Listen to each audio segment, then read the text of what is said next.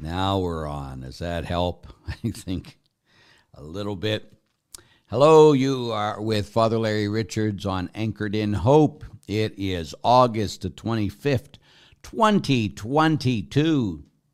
Correct? Yes. And so this is Anchored in Hope, and so it's a podcast where you just uh, have any kind of questions. You can email them to The Reason for Our Hope, and uh, just put podcast question on there, or you can, if you're watching this live, just go to the live chat and type in a, a, a comment, and then we will get to you any of the questions that we have.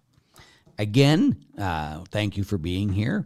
I just got done um, doing my uh, cutting my grass, because again, everybody, well, I wasn't here last week because I was in London. London. London was fantastic. We had a fine time. Um, I mean, everything was just, it was easy where we were staying. We were in Earl, um, Earl Court, and uh, we got to go everywhere. And I picked up a, a, a Harley Davidson t-shirt for my brother, because he always, uh, that's what I do for him every year. I give him at Christmas a bunch of uh, boxes from all the places I've been, and uh, so it was by far the most expensive Harley uh, t-shirt I bought. It was forty-four pounds, which came to fifty-three dollars, but it uh, it's the oldest in Europe, and so he got that. And then, of course, as everybody knows by now, that night, uh, as I was finishing packing, getting ready to go to bed, my nephew calls me, and in my family, for the last uh, two months, my brother-in-law has been dying of uh, uh, kidney failure. He had had uh, he had had two kidney transplants, and the second transplant was um, wasn't doing good, and so he was put in hospice uh, the day I left for London, and uh, and he was in Pittsburgh, and I left Erie, and so I was praying for him and all this stuff, and then I get a call from his son uh, when uh, Monday night before I was leaving, and I thought, you know, that John had passed, and uh, the very same bed as my mother passed in at the hospice. Um, is where, but it wasn't, it was my nephew, and he sat there and says, uh, no, Daddy isn't the problem. We found Mommy dead. And which is a complete, a complete shock. Um, because my sister just turned sixty in February, and uh, February eighteenth. And, you know, she was taking care of my stepfather, Buck. She was taking care of her ex-husband as much as she could. Um, and so um, they went and they um, they kept calling her. She had texted me the the day before about eleven thirty, telling me that her ex-husband was um, in hospice, and I said yes. My other niece had kept me posted. She goes, okay, I just wanted to know. I said, I'm in London. I and she says, I know. I'll see you when you come in. I said, okay. And so that was eleven thirty. Anyway, she went and took a shower. Um, got sick, tried to clean herself up, and um, passed, uh, well, died in, uh, um, she fell into the shower, and she pa- uh, she died. And uh, they had a call, they couldn't get in, so they had to call the police. They did a welfare check, and that's where they found her passed away. So it was horrible, horrible, horrible news, um, especially for my, my nieces and my nephew. They, because uh, their father died the next day. So they've had to do uh, deal with um, the passing of both of their parents within twenty-four hours. And the one was expected, and the other one, my sister, was very, very unexpected. So um, I've incur- um, thank you very much for all the prayers that you have been saying and everything. I was when I was talking to my classmate, I was with my classmate in London, and I thought, finally, I'm getting over my mother. I was feeling this heaviness lift, and then it came down hard when my sister passed. And I thought, oh, my. So I says, okay, God, this has been a year and a half. Uh, well, it's only been a year, last October, of course. Right before I went to Rome, my dog died, which, again, for some people, it's not a big deal. But for me, it was a very big deal. And then uh, my mother got sick around uh, before Christmas. And then she died March second. And then... Uh, A month ago, my other dog died. I had for twelve and a half years, and I said, okay, it's enough death. And so uh, God didn't pay any attention to me, of course. And so uh, then he takes my um, takes my sister home. Now again, in the midst of all this, we know that God has a plan, and ultimately all things is that God's will be done. And um, so please just pray for my family and that. Pray for my sister's soul and my brother-in-law, my brother-in-law John's soul. Um, I don't, often people sit there and say, well, Father, you know, don't give me... Um, Any advice is what I'm trying to say, because people try to give a, Father, let me give you advice. I can handle this uh, by the grace of Almighty God, um, because sometimes people's advice are, it's almost uh, on the point of being cruel. So uh, just say, please, uh, for those who are praying, keep praying. We're going to have a, uh, I'm going to bury my sister on Saturday at a wonderful church down there. We're going to have, just going to be primarily family. Um, and she'll be, um, uh, my sister will be laid at the same funeral home I, uh, we laid at my mother at. A uh, very great uh, uh, funeral director there, Joe's fantastic man. And so um, and then my brother-in-law, because I have nothing to do, it's his sister that's really doing it. He's just going to have a service the next day at uh, a funeral home, and he's going to be cremated, and there's going to be no mass, though he was a Catholic. Um, so I've already said mass for him, um, but still. Um, yeah, so it's a hard time in our family. So everybody goes through this. Um, so again, your prayers would be appreciated. Now, on the good side of everything, I have a puppy, and it's the greatest thing ever in the midst of all this death to have a, a, a puppy to come home to. And he's already grown. When I was gone this week, he grew a lot. And so it's been a fantastic. He gives me some hope in the midst of all this stuff. So I wanted to get all that out ahead of time so I don't have to deal with it for the rest of the hour. We can just talk about your questions and everything now, if that's okay, and then we'll move on. Um, so let's begin. Hi, Harry. Good to have you. Thank you for condolences. I enjoyed London very, very much. We were in uh, at least one pub a day, if not... Um, three pubs a day. It depended on the day, you know, but we had, there's one of the, my, my favorite pubs, I think, ever in the world is uh, Blackfriars. Uh, it, it's, uh, on the, on the, there's pubs everywhere, of course, in London, and this one's on the corner of Blackfriars. As soon as you get off the Blackfriar um, underground, and there's, it's corner, it's this corner building, and, and um, there's a big Blackfriar in the front of it. They have all these, you know, statues and that all over, but when you go in, it is fantastic. They have all these reliefs of monks and everything. It's very, very beautiful. Um, and then all the other places we got, it was, uh, um, you know, I don't think I only, the first day I had beer. Every other day I was drinking cider, because cider is a big thing there, and then different gins. And the gins eh, taste like gin to me, you know, so I had different gins. Um, that I didn't get drunk or anything. Uh, don't worry about it. We had a fine time. We got to have mass in Westminster Cathedral. Can celebrate their big mass there. Um, did my holy hour every day at the place we were staying. Uh, got to uh, go to the had mass at the place of the martyrs, where all the martyrs, Catholic martyrs, were killed in England by all the Protestant kings and that. And again, England is. Their history is just bloody. It's bloody with Catholic deaths and Protestant deaths, how we killed each other. It's just horrendous. You know, uh, Henry the Eighth was just a madman. I mean, there's just no other way around it. Had six wives, killed two or three of them, killed all the people who didn't agree with him, and then made himself the head of the church. You know, it's just like, really? It's like Satan himself became, it's just like, really? I think I'll take this over. But it was... Uh, It was quite interesting. But Mary, Queen of Scots, the Catholic one, she killed a lot of people. A sixteen-year-old girl who was only queen for like uh, twelve days. Um, I can see why people don't uh, believe in God and the church when it comes to certain things, and we're killing each other in God's name. It was just horrible. I mean, it's uh, so that kind of stuff I didn't like at all. But by far, the greatest place, if you go to London, I encourage you to go one day, is the gallery, the National Gallery. It's fantastic. Even I got to get to the picture. I bought the picture there that if you ever see, I have my prayer C D, the picture of Mary on the front of the prayer C D or D V D, the original is there at the National Gallery. And so uh, I got a print of that. It, the, the National Gallery was worth the whole trip. There's so much religious art and beautiful art and Rembrandts and Michelangelos and Picassos. Everything's there. It's fantastic. So um, some people, they're not big art lovers, but uh, especially religious art, I love it. So it was fantastic. So there you go.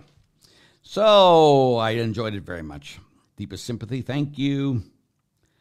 How's Joe? Joe is fantastic. He bit me this morning, not on purpose. He bit me because he was playing with a toy and I was holding it, and he, when he went to bite the toy, he bit me, and he's these little razor sharp needles. It just uh, didn't draw blood, but it, oh, it hurt, you know. So uh, it was good. I think he's uh, he, he's the whole week he went, he came into the office every day, but Diane Kilmeier, my uh, director of ministry, she got um, Joe's sister, Sadie, and so she took him home every night, and so uh, uh, he enjoyed playing, and they had a fine time. And tomorrow when I go to Pittsburgh, she's going to take him again, so they'll both get to have some fun with each other, both of those, uh, the brother and sister, and so... Um, And then I'll come right up after the funeral back on Saturday. So it's all crazy. Okay, he's doing well. Thank you. Good afternoon, Betty. Thank you for condolences, Chris. Thank you for all your condolences and your prayers.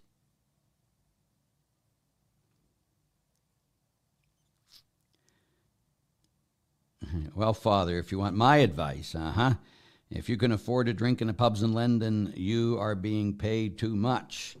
The I didn't find London to be as expensive as uh, as people are saying. Even like the four things, like you could get a full, like the, the main course meals in some of these, you know, four, um, like if you come to the States and you eat at one of those places that have the four um, money markers there, you know, it's very expensive. You're going to pay two hundred dollars for a meal, for a main course. There, when you had those four, um, on, you know, the money signs, you could get uh, the main course for like thirty dollars or thirty pounds, which to me is way better. I mean, in all the pubs... Um, You'd pay like ten pounds for a big burger, but you do the same thing here in the States. It comes to be about fourteen dollars. Sometimes you'll pay twenty dollars for a burger in the States. And we did um, mostly that. You know, I had I hate fish, but I had fish and chips one day. And then, um, you know, it was um, literally I only paid for the five days because I put everything. In, in London, the biggest thing is the, um, you know, everybody uses... Instead of like credit cards or cash, a lot of places wouldn't take cash.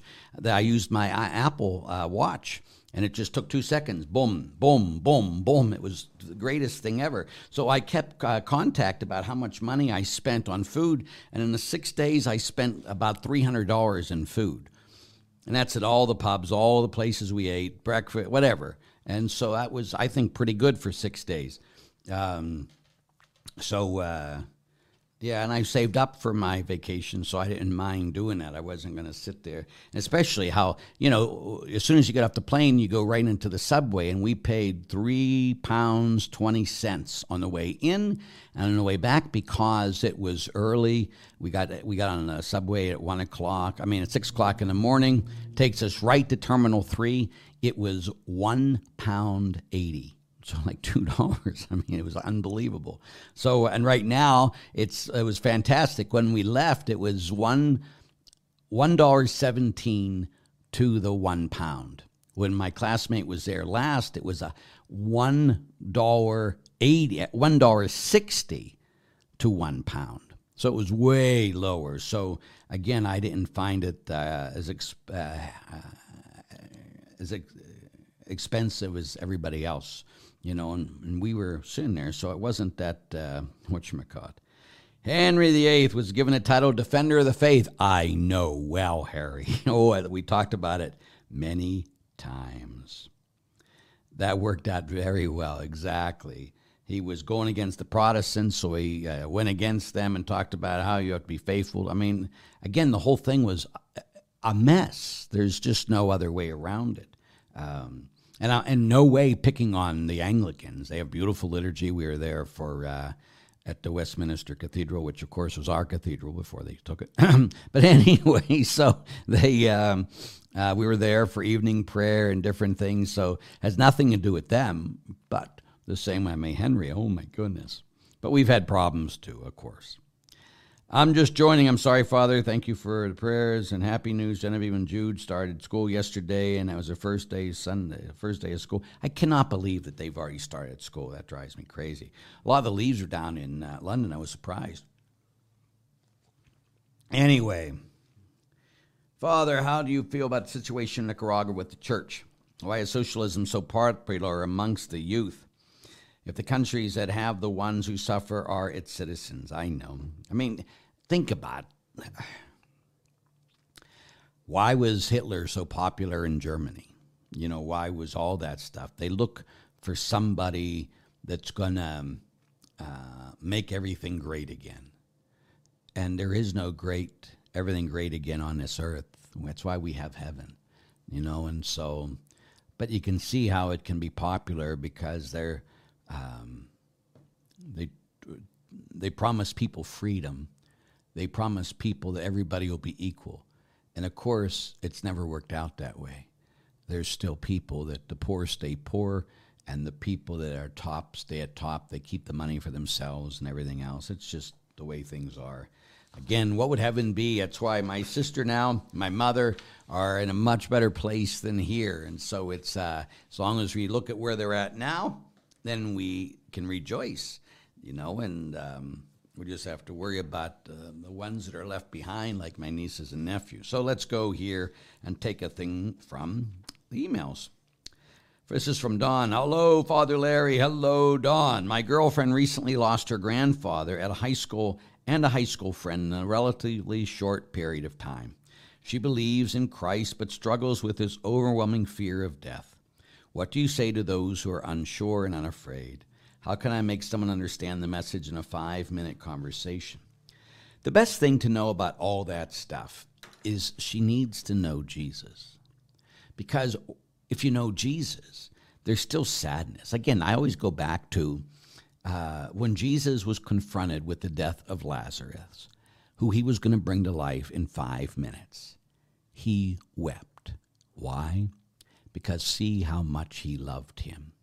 So Jesus didn't dismiss the feelings that come with death. Jesus didn't dismiss uh, his own feelings when it confronted with someone who he's loved has died, even though he knew that he was going to be back to life in five minutes. There's still that sadness there. So what we got to do in our own life is just come, like when I was uh, when I was told about my sister, I had the Blessed Sacrament, a room for the Holy Hour I was going to do. And so I, I kept the pics. And so that whole night, as I was awake and I had Mass for her and different things, there was just such a sense that I'm not alone during this, that my sister wasn't alone when she died, that Jesus is truly with us. And so for your girlfriend, she can hear about all these things, but until she gets to truly know Jesus herself, there'll always be doubt and there'll always be fear. And I think fear is allowed in the, or, uh, it's okay in the beginning because it pushes us to find out what's true instead of just listening to everybody else. You know, one of the things in London, London is, I'll bet you when we're on, there, there has to be at least fifty percent of London now has become Muslim. And, um, And so sometimes people go, oh, isn't that a shame? Well, to them, it's not. You know, you, you do realize we all think we're right. And they think it's a shame that we follow Christ. And other people think it's a shame that they're Muslim. And other people think, you know, because we're all right and everybody else is wrong. And we all think this way. That's why I don't get it when people sit there and they just, I, I, I don't know. Everybody sits there and knows they're right. That's a whole other thing. Not thinks they're right, knows they're right. But when you come to know the person of Jesus, that Jesus is alive, and you enter into intimacy with him, that's when your fears dissipate. Huh? And that's why it's so important for us to really, we got to always go deeper. We can't just know about Jesus. We can't just know the catechism. We just can't know the Bible. Just know your catechism. Know your Bible. It's not enough.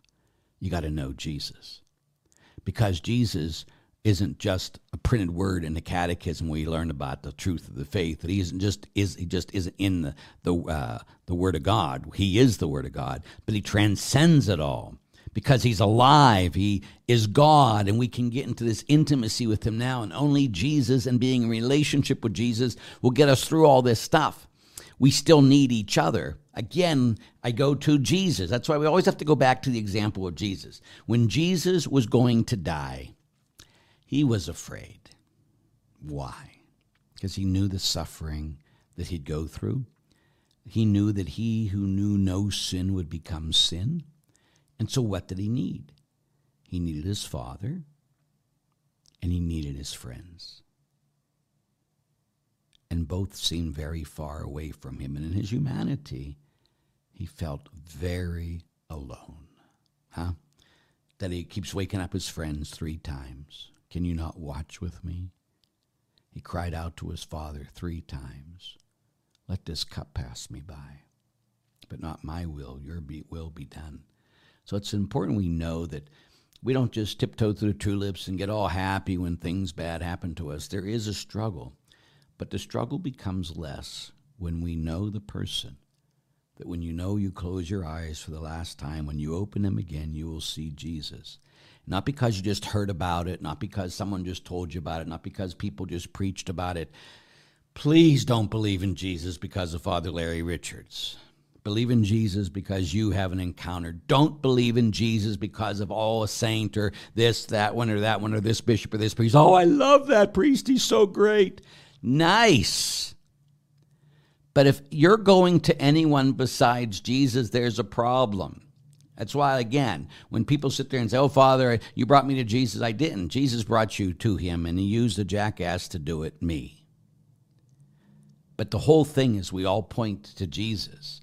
And we point to him so you do the same, so that you get to know him in a more powerful way. So that was more in five minutes. I get it. But just lead her into intimacy with Jesus. And that will help her anyway, Dawn, I hope. Uh, and we'll pray for her. Okay, let's go here. Uh, da, ba, da. Okay, no, that's for Kat. Hi, Kat. Father Larry, I'm sorry. Please, no, I know. You're very good. Thank you. Audrey. I wanted to make a little Joe White collar. Now I heard you got him one. I do have one. He's very uh, cute in the white collar. Uh, he's he's he's a cute dog.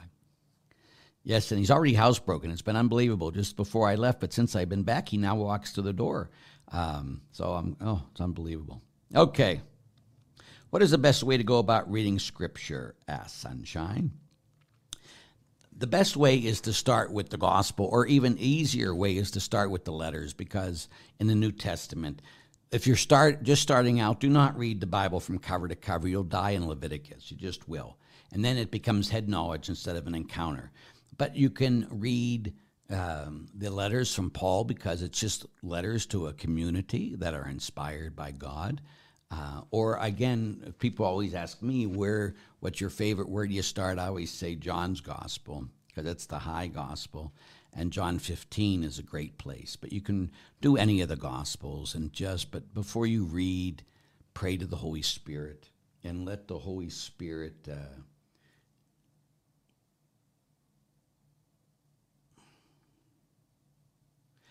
they didn't go, uh, they didn't, um, Sorry, my brother just texted me, so it's always in the midst of all these things. Anyway, yes, so that would be just read the gospel. John chapter fifteen is where I always start with people, uh, but any of the gospels are fantastic because, again, it's an encounter with the living God. And so make sure you pray to the Holy Spirit. You just don't read it because an atheist can read the Bible and nothing happens. But if you pray by the power of the Holy Spirit to speak to your heart, great things happen. Okay. Oh, good. I got to, when I got to say Mass, or I was celebrating Mass in the cathedral, the Westminster Cathedral. It's a beautiful cathedral. And then, uh, you know, I'm going out. Uh, priests were fantastic there. And uh, even though the, what the, they wore fiddlebacks, I have only wore a fiddleback in thirty-three years once, and that was on um, All Souls because we we didn't have a black vestment, so they had a fiddleback there, so I used the fiddleback. So they wear fiddlebacks every week, and it was like, oh my gosh, it was so, every day they wear them there, which, and fiddlebacks, if you don't know, they're the old uh, things. It's a fiddleback that looks like a fiddle. It gets on the front and on the back. There's nothing on the sides here. And to me, it looks weird. Uh, the young priests are all for this. Uh, in um, we went to the oratory there, and they didn't even have a uh, main altar. They just had the back altar, and they have the new mass, but said in with their back to the people. And so it was just like, uh, wow. You know, so it was the, that was kind of different, but the priests were fantastic. Anyway, as at the end of the mass, I go out and this guy comes up to me, this young guy, and he says, "I know it was you, Father Larry. I, could, I never thought I'd ever have a chance to meet you." And I said, "Well, I'm sorry. You get. Are you so disappointed now that you actually meet me?"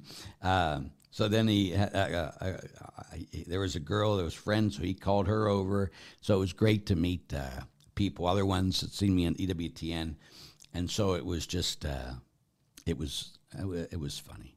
It was a great time to be there. So I, again, I really enjoyed it. I hope to go back. I still have like uh, um, one hundred twenty pounds. So when I go back next time, okay. Gretchen, two weeks ago you said I would never tell anyone they can't receive communion. I also told another girl she couldn't receive. She's not Catholic. Two weeks ago you said I had. I would never tell anyone they can't receive communion. I also told another girl she couldn't receive. She's not Catholic. She said, I'm in go- a good person and I'm not going to hell, so if I don't tell her, then who should? Again, it's the priest's job. You know, remember, I, I always come down to this. When Jesus was walking with Peter after the resurrection, Peter looks over at Saint John and says, "What about him?" And Jesus says, "What if I want him to live until I come back?" But then he says, "Your job is to follow me." That what Peter's, what Jesus said to Peter, the first pope, is mind your own business. Huh? Now again, people that are listening to this, they'll take this now and say, "See, Father Larry said this." Do what you want. You know, just go ahead and do what you want. Uh, it's not me to tell you, but I would sit there and worry about your own soul.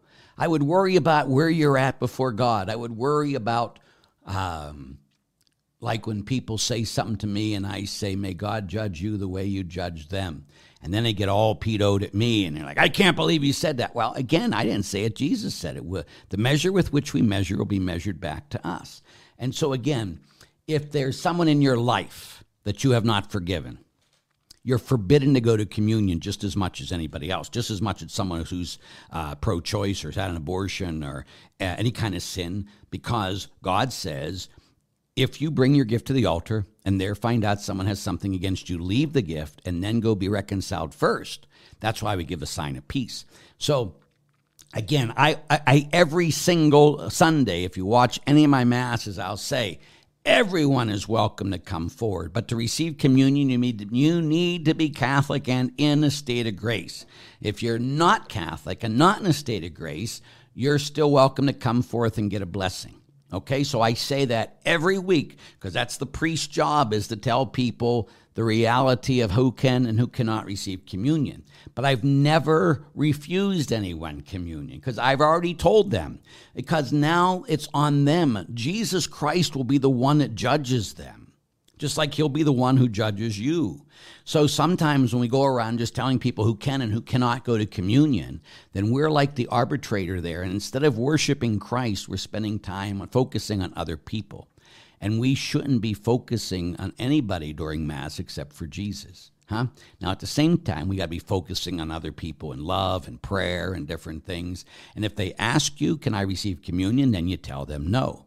But just to go up and start telling people, "No, you can't receive communion. No, you can't do that. No, you can't." It's just kind of like they think we're all crazy. And the pastor, I'm the craziest of anybody, but at least I go and tell people. But I've never, again, I've never told anybody. I, I've always tell people every week who can and who cannot go to communion, but I've never refused communion. So again, you got to do with what Jesus tells you. So if you're in a relationship with Jesus Christ, you go to Jesus and then shut up and say, what do you want from me, Lord? Then shut up and then listen to what he says to you. Do whatever Jesus tells you, not me. Okay? So don't put it on me. Do whatever Jesus tells you. I just told you what I do. And again, you can ask every week. I'm still going to say the same thing. Okay? So I hope that answers your question or your statement, I guess it should be. Let's go back here to another thing here. Hi, Father Larry. Our friends are expecting their first child. Both were raised Catholic, but they have been detached from the church and do not have any interest in returning. However, they are open to having their child baptized, primarily because the grandparents are wanting it. They want their child exposed to God, but wouldn't encourage their child to be Catholic, but they don't have any plans to shepherd them in the Catholic faith. What's your take on this? Would the church not allow the child to be baptized since the parents are not in agreement to raise a child as Catholic?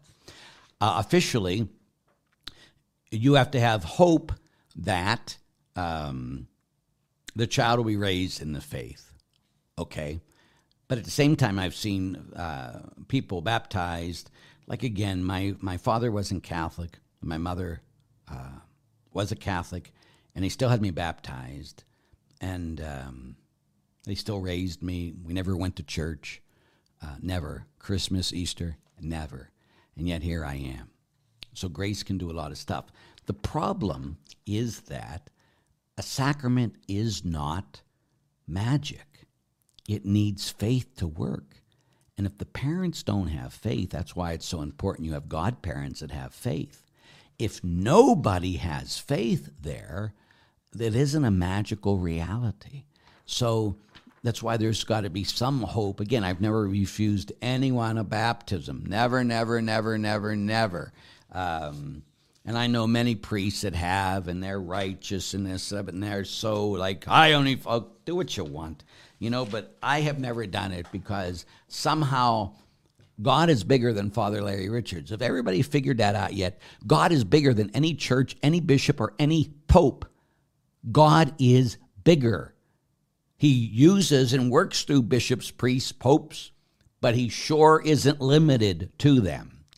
And that gives me a lot of hope, you know, a lot of that God's grace is everywhere and can reach out to all kinds of people. So, um, again, that's just my take on that. Okay. I love Chris, too, that uh, Jesus has done everything we have and experienced everything we have. Father, did you forgive to offer up this hour to the Lord by beginning with a prayer?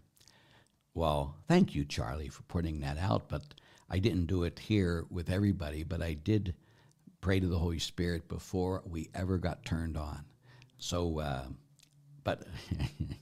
I hope that wasn't trying to corner me or judge me, uh, Charlie, because uh, that was not the intention. You have to live your whole life in prayer uh, and to begin all things. But I promise you, I did say a prayer to the Holy Spirit right before I went on here and asked the Lord to use me. But we didn't say a prayer together because, again, I've had a lot of uh, stuff on my mind and in my heart and trying to get everything together.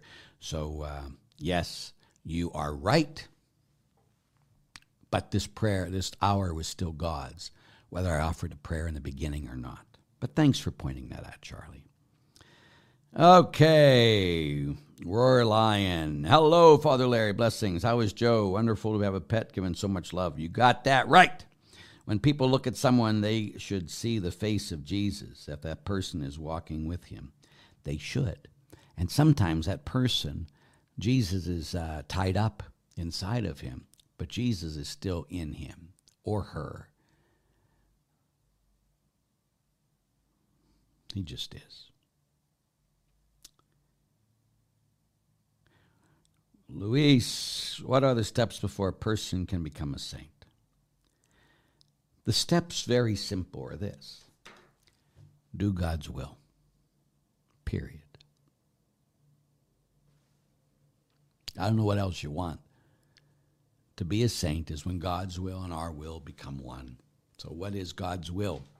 That we love him above all things. You shall love the Lord your God with all your heart, all your mind, all your soul, and all your strength. And you shall love one another as Jesus has loved us, his commandment. John chapter thirteen, verse thirty-four. John chapter thirteen, verse thirty-five says, "This is how all people know you're my disciples, because you love one another."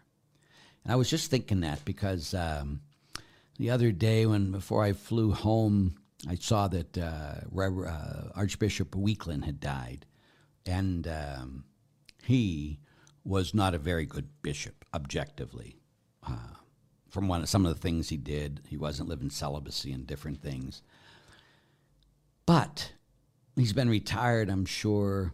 He could have repented. There's all kinds of stuff. But the, the things that were print, when someone said, "God rest his soul," so many people were like, "He's rotting in hell. He was an evil, evil man." And I, I was just like, how do you know that? Well, we can see by the fruit, the fruit of twenty years ago. How do you know? You know, the first saint we know was uh, the good thief. He converted on his deathbed on the cross, and Christ gave him eternal life. He got eternal life before the Blessed Mother did, because she hadn't died yet, the good thief. So those are the type things that when people are that hate-filled in Jesus' name, I don't want any part of that. None. I would reject, if that's what the church becomes, I would reject that, because that is not the God of love, who left heaven, who paid for our sins and died on the cross. That's why I always follow the teaching of the church, the Holy Father, Pope Francis. I don't listen to these people who say hate-filled things in Jesus' name. You know, once you do that, you're no longer a follower of Jesus unless you repent and go back. That's worse than murder. That's worse than when you do anything. When you're doing that and filled with hate, God does not exist in that hate. And then you're calling the judgment of Almighty God that you just prayed against that bishop on yourself. When you say, "May they rot in hell," you're saying to Almighty God, "May I rot in hell," because the measure with which you measure will be measured back to you. And if that just gets you mad, good, it should, and it should bring you to repentance, because God is calling us all to a deeper repentance. Please, you cannot be filled with hate and say you're a follower of God who is love. You cannot be filled with hate when the way Jesus dealt with sin is he died for it. He didn't condemn everybody and say, "You will go to eternal damnation." The ones he said are going to go to eternal damnation when he was talking to them was the Pharisees, and they thought they were very holy, huh? They wanted to kill people in God's name. The woman caught in adultery. Uh, they loved hating people. Zacchaeus, you know, your master eats and drinks with sinners. Those are the type of people that Jesus went against. So when I just see that, and I have been one of those people, please, please, I am not making judgment. I have been one of those people. And I just know that the Lord has convicted me so many times and told me, "Larry, that's enough. Who the heck are you?" And that's when I go, I know. You do know, people, that I deserve damnation more than any of you. That's not a false humility. That is a doing things my own way. This morning I was late for a daily mass. Why? Because my puppy, Joe, is a very stubborn thing. That's what I found out. If, if he's anything, he is stubborn, you know. And so I tried to get him to go into the dog room, which I have for all my dogs. It's uh, next to the kitchen. He refused to go, and he started running, and I'm running around. At seven o'clock, I'm supposed to be outside uh, with the dog, I mean with the people, say mass, and I'm running to grab this dog. I finally grabbed him and put him out in the thing, and I says, like today in the homily, I says, to be a saint means we do things God's way. My dog wanted to do things his way today, and I can relate with that, right? So often we want to become saints our way instead of God's way. And that can never exist. You cannot be a saint doing it your way. So that's why it's important we read Scripture. It's important we listen to Scripture. It's important we don't imitate just a saint. Oh, please. They all imitated Jesus. Your job and my job is to imitate Jesus Christ. So only do what Jesus said, did. And then they say, okay, well, that's where Jesus pulled out a whip and he started whipping some of the people in the temple. Yeah, but he didn't go after the sinners, did he? He went to the people, the Pharisees and the people who were selling the stuff so they could offer sacrifice. He was going against religion. So if that's the type of anger you want, okay. But it's not the type of anger that goes against the sinners. We call sinners to repentance. We deny ourselves so they'll come to God. We go to the cross for them, the way Jesus did. I, I, I know that some people just watch me because I make them mad. You know? So, but again, no, I'm just telling you the best I can in my life and uh, praying every day. So again, I'm, I'm, I'm, I'm not infallible in any way, shape, or form, but I'm just telling you. Okay, so that's what it is. Do God's will. Sunshine, when I leave confession, I don't feel a sense of peace, even though I am absolved. I always feel like I'm in mortal sin. Any suggestions on how to find a sense of peace? Yes, sometimes, well, again, it means nothing how you feel because Jesus Christ is the one who pays for your pen- your sin. So you need to come when you leave confession and really thank Jesus for dying for your sins, that he paid the price. You still think you have to pay the price. And it isn't a matter of feeling. First thing is so you thank Jesus for forgiving you every time and for dying for all your sins. The sins you and I deserve eternal damnation for. Jesus took them and he placed them on the cross and he paid the penalty for your sins. Not you. Never you. If you think that you're going to pay the penalty, that's called Pelagianism. It's a heresy. Jesus Christ, we're saved by grace, by grace, by grace. So you thank him for dying for you. But the second thing is it might be you haven't truly repented of the core sin in your life, doing it your way. So you got to make sure you're surrendering. Again, Galatians two nineteen and twenty says, I have been crucified with Christ. The life I live now is no longer my own. Jesus Christ lives inside of me. Huh? So for the Christian life, it's not about us doing things for Jesus, but allowing Jesus Christ to do things in and through us. I no longer live. Jesus Christ lives inside of me. That's who a Christian is. So, as I say a million times, sunshine, get over yourself. Focus on Jesus, not on you. Not on your feelings. You thank him for paying the penalty for your sins, and you surrender yourself and let him live his life through you, and then you'll get some peace. Okay? We'll be praying for you. So that's the, and, and again, there's nothing that I say the Lord hasn't hit me first many times. Okay? Jessica, do you think Catholics and Protestants will ever come together on this side of heaven? As always, thanks for your wisdom. I don't know how much wisdom. We're getting together in more and more ways when we uh, stop judging each other. But like again, and and um, usually the first Protestants all be, it was all political. It wasn't religious. It was political stuff. Again, people wanting to do it their way, my religion, my way. Again, the same thing. I'm I'm not even uh, how it's going to be for Catholics and Protestants to get together. I just want Catholics to get together, um, to be one. And there's, uh, it seems like less and less of us uh, even agree with each other or even love each other, even care about each other, even would rather go to hell than lose anybody to damnation.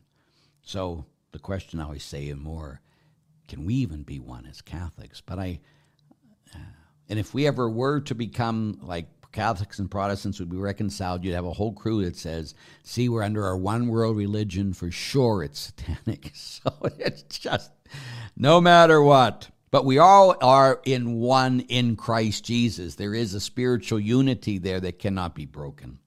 But we won't see it till the other side. Okay. Bruce, how are the car tickets coming? I've been putting them to the website by text and email. They haven't been going well. We'll be sending out a, um, on uh, Tuesday, I'm going to send out a thing to all of our people on the, that are, are part of our um, mailing list. And so, again, for those of you who aren't, encourage you to come to, uh, just go to our website and sign up, and you'll get stuff from me, and you'll get uh, a lot of stuff about who our new director is, and everything will be coming out on Tuesday, and inviting you to Oktoberfest. Oktoberfest is the first weekend of uh, the last day of September and the first weekend of October, and so we're getting there fast. Um, we have a car raffle for fifty thousand dollars cash or a B M W. Uh, so again, you can do that. They're one hundred dollar tickets, but as of right now, last year I think we sold twelve hundred tickets. And that's a great thing, one hundred dollars, and there's only twelve hundred tickets in there. We're only going to sell three thousand, and now I think I think we only have sold about uh, two hundred tickets. So your odds are very good. So you can just go to S T Joes bol dot org, Saint Joseph Church, or S T Joes bol dot org. It'll take you to my parish website, and right in the top, you click it, and you can buy the stuff, and it'll give you all kinds of information. So they're not going well, and that's a good thing for other people. We have to sell at least uh, so many so we can at least uh, pay for the car and that, so we still have a long way to go. So please help us out. Help the parish out. It's been, um, thanks for asking, Bruce. Okay, let's go back here to Marion. I listen to Father Larry's Anchored in Hope weekly podcast. I remember him in prayer and ask Jesus to send him many helpers and benefactors. Thank you very much. I've heard Father Larry mention several times that he wants a different podcast format, that he's bored talking by and to himself, and that he thinks a shorter podcast would be better. This is just my two cents. Thank you for two cents. And I'll listen to him even if it's shorter. But I love listening to the podcast while I'm doing my daily work, morning walk. I know I don't listen while he's live, but there's a wonderful hour for me. I won't bore you with any more. Um, And again, you'll still be able to do that, even with the new podcast. It'll they'll all be hour long, but we'll break it up into fifteen minute segments. So if you just want to listen to fifteen minutes, you want to listen to an hour, you're going to be able to do that. So that's helpful. Thank you for the feedback. I love feedback when it comes like stuff like that. Harry, will all Catholics come together? Let us pray that all Christians understand that they are brothers in Christ and celebrate what they have common. Please, God, if only, please.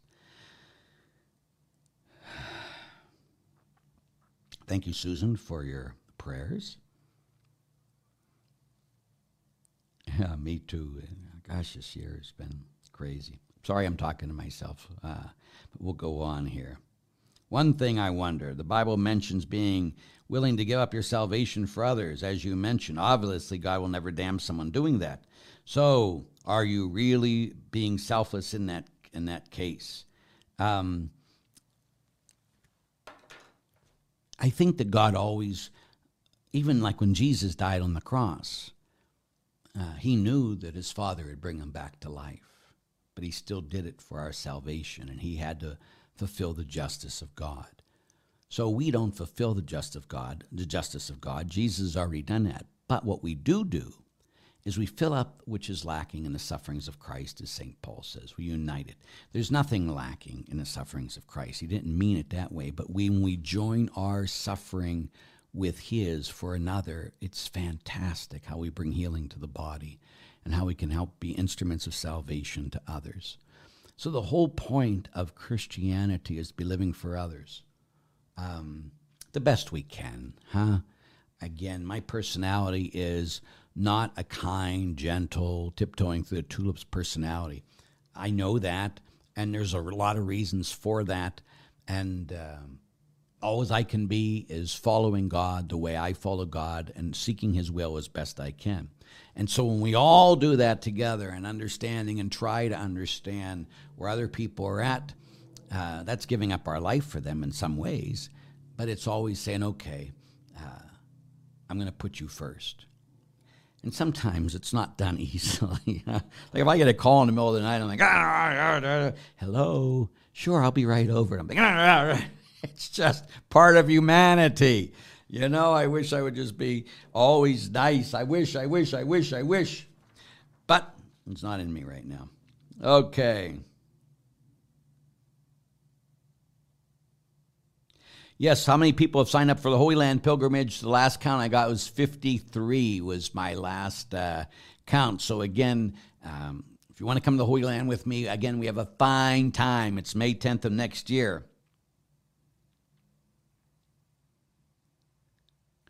Okay, how was the food in London?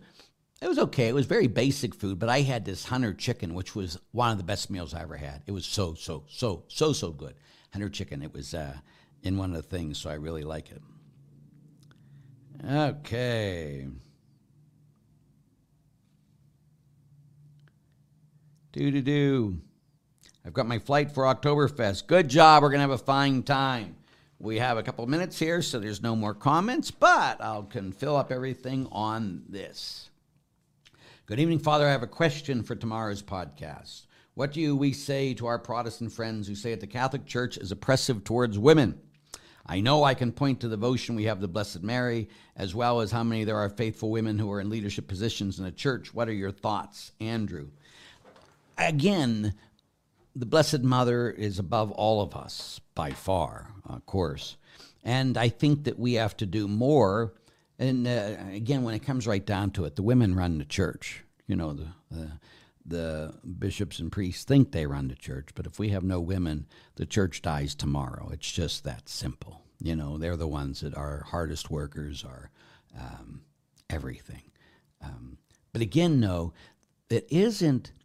Well, when this becomes a problem is when we're looking about who has power, not who is doing God's will. God created us all differently, so he gave us different things. And the Holy Father has been doing some great things with women, bringing them more and more into the reality of even picking the bishops now, which is fantastic, uh, because it's the, the it's the Church of Jesus Christ, the Church of all of us, huh? And uh, so that's a, a fantastic thing that we got to be doing. But again, I think that there have been times, like there's a. Uh, And we won't get into that now, but yes, I I think we have been guilty of oppressing women and uh, not raising them up the way they should be. And now we have to find a balance because we don't want it either way, because I think that so often it's flipped now the other way that, uh, you know, we're fighting for power and it should be we're fighting to serve. And if we're fighting to serve, we don't have an issue. If we're fighting for power, we have lots of issues in more ways than one. But thank you for that question, Andrew. Okay. No, I didn't get shepherd's pie. I don't like shepherd's pie. But I did get a lot of mashed potatoes. I did not did not stay on my diet in any way when I was there. Last question. I will discuss speaking options with our men's group. Okay, whatever this is about. The prayer group has taken up to read and discuss Father Richards. Father Larry. I hate Father Richards. That's for old people. Did... Do not enjoy the book. The group will discuss chapters seven and eight this week, but I have read it to its completion. Do not enjoy the book. The book places Father in a poor light, but as I said, seeing him on film films in some of the blanks that are not seen or explained in the book, I have a special understanding as I am a type A personality like him. Have not seen the chapter film where he discusses marriage. That one is missing. I'm particularly puzzled about the chapter as he misquotes Paul to the letter of the Ephesians. He forgets the most important first line. Be subordinate, subordinate to one another out of reverence for Christ. He starts at the second verse, which can be controversial, let alone wives should be subordinate to their husbands. When you read that the husband must do, he must give all to his wife as to the Lord. I understand the interplay. A husband gives all to his wife as he does to the Lord. But why would Father forget the first bo- both first verse? Which says both must be submissive to another.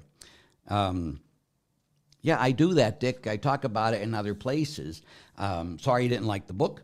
Um, I don't like it either. I'd write it differently today, ten years later.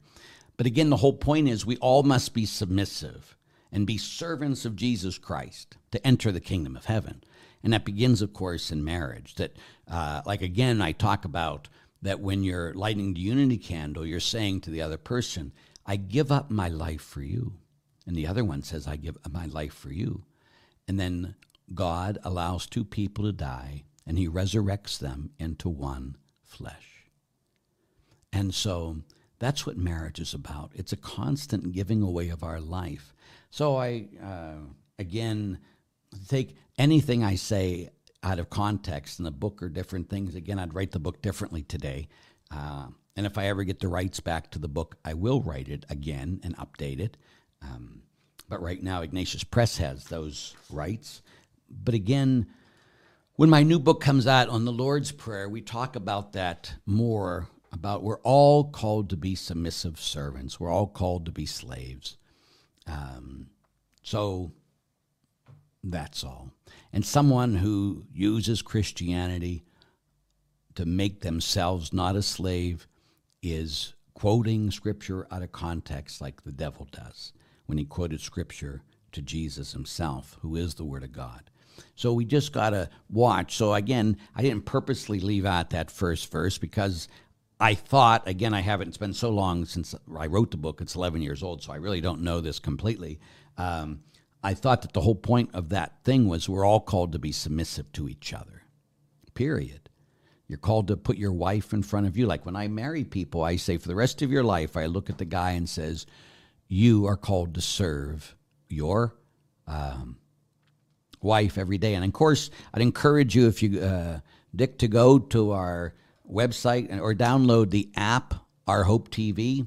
And I have all kinds of talks on marriage there, an hour-long talk, and I talk about this uh, more.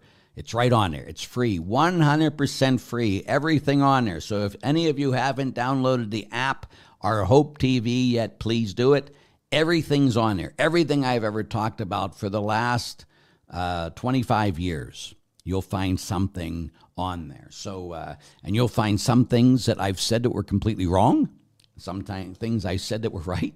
Uh, but again, if, if you go looking there for places to find wrong, you're going to find plenty of things, plenty. Again, and I don't have an unpublished thought, and that's a bad reality. Huh? So, again, all of you, please pray for me, huh? I'm going to bury my sister on Saturday. It's been very hard for me. And so I just... Uh, like I'm, like again, I didn't invite people to come to the funeral or anything. I wasn't even going to put it out, but I was so shocked because I feel like Job, uh, and I, you know, like again, like, oh, here's Father Larry coming out with another bad, uh, another downer. And so um, I just do it because it says in the Word of God that when one suffers, all suffers. When one rejoices, all rejoice. So it, when you share your suffering, it becomes less, of course. And so thank you for sharing it with me. Um, just pray that I stay faithful and that I stay strong for my family and I stay strong at the funeral and at uh, the, the funeral viewing tomorrow. And again, um, sorry that I don't always get it right, but I try my best. And uh, if you uh, people there don't agree with me, just pray for me, huh? Pray that the Lord shows me the right path, because again, any more than anything else, I want to do His will. Other people think they know their His will, and they want to tell me to do that, but I listen to Him every day. So it won't work if you tell me. It'll work if He tells me. So you say, Lord, show him the truth, and I promise you I'm open to the truth, okay? Know that I'm praying for you, that I love you, and please pray for me. God willing, we'll see you next Thursday. The Lord be with you. May Almighty God bless, keep, and protect you, He who is Father and Son and Holy Spirit. Amen. God bless you. We'll see you next week.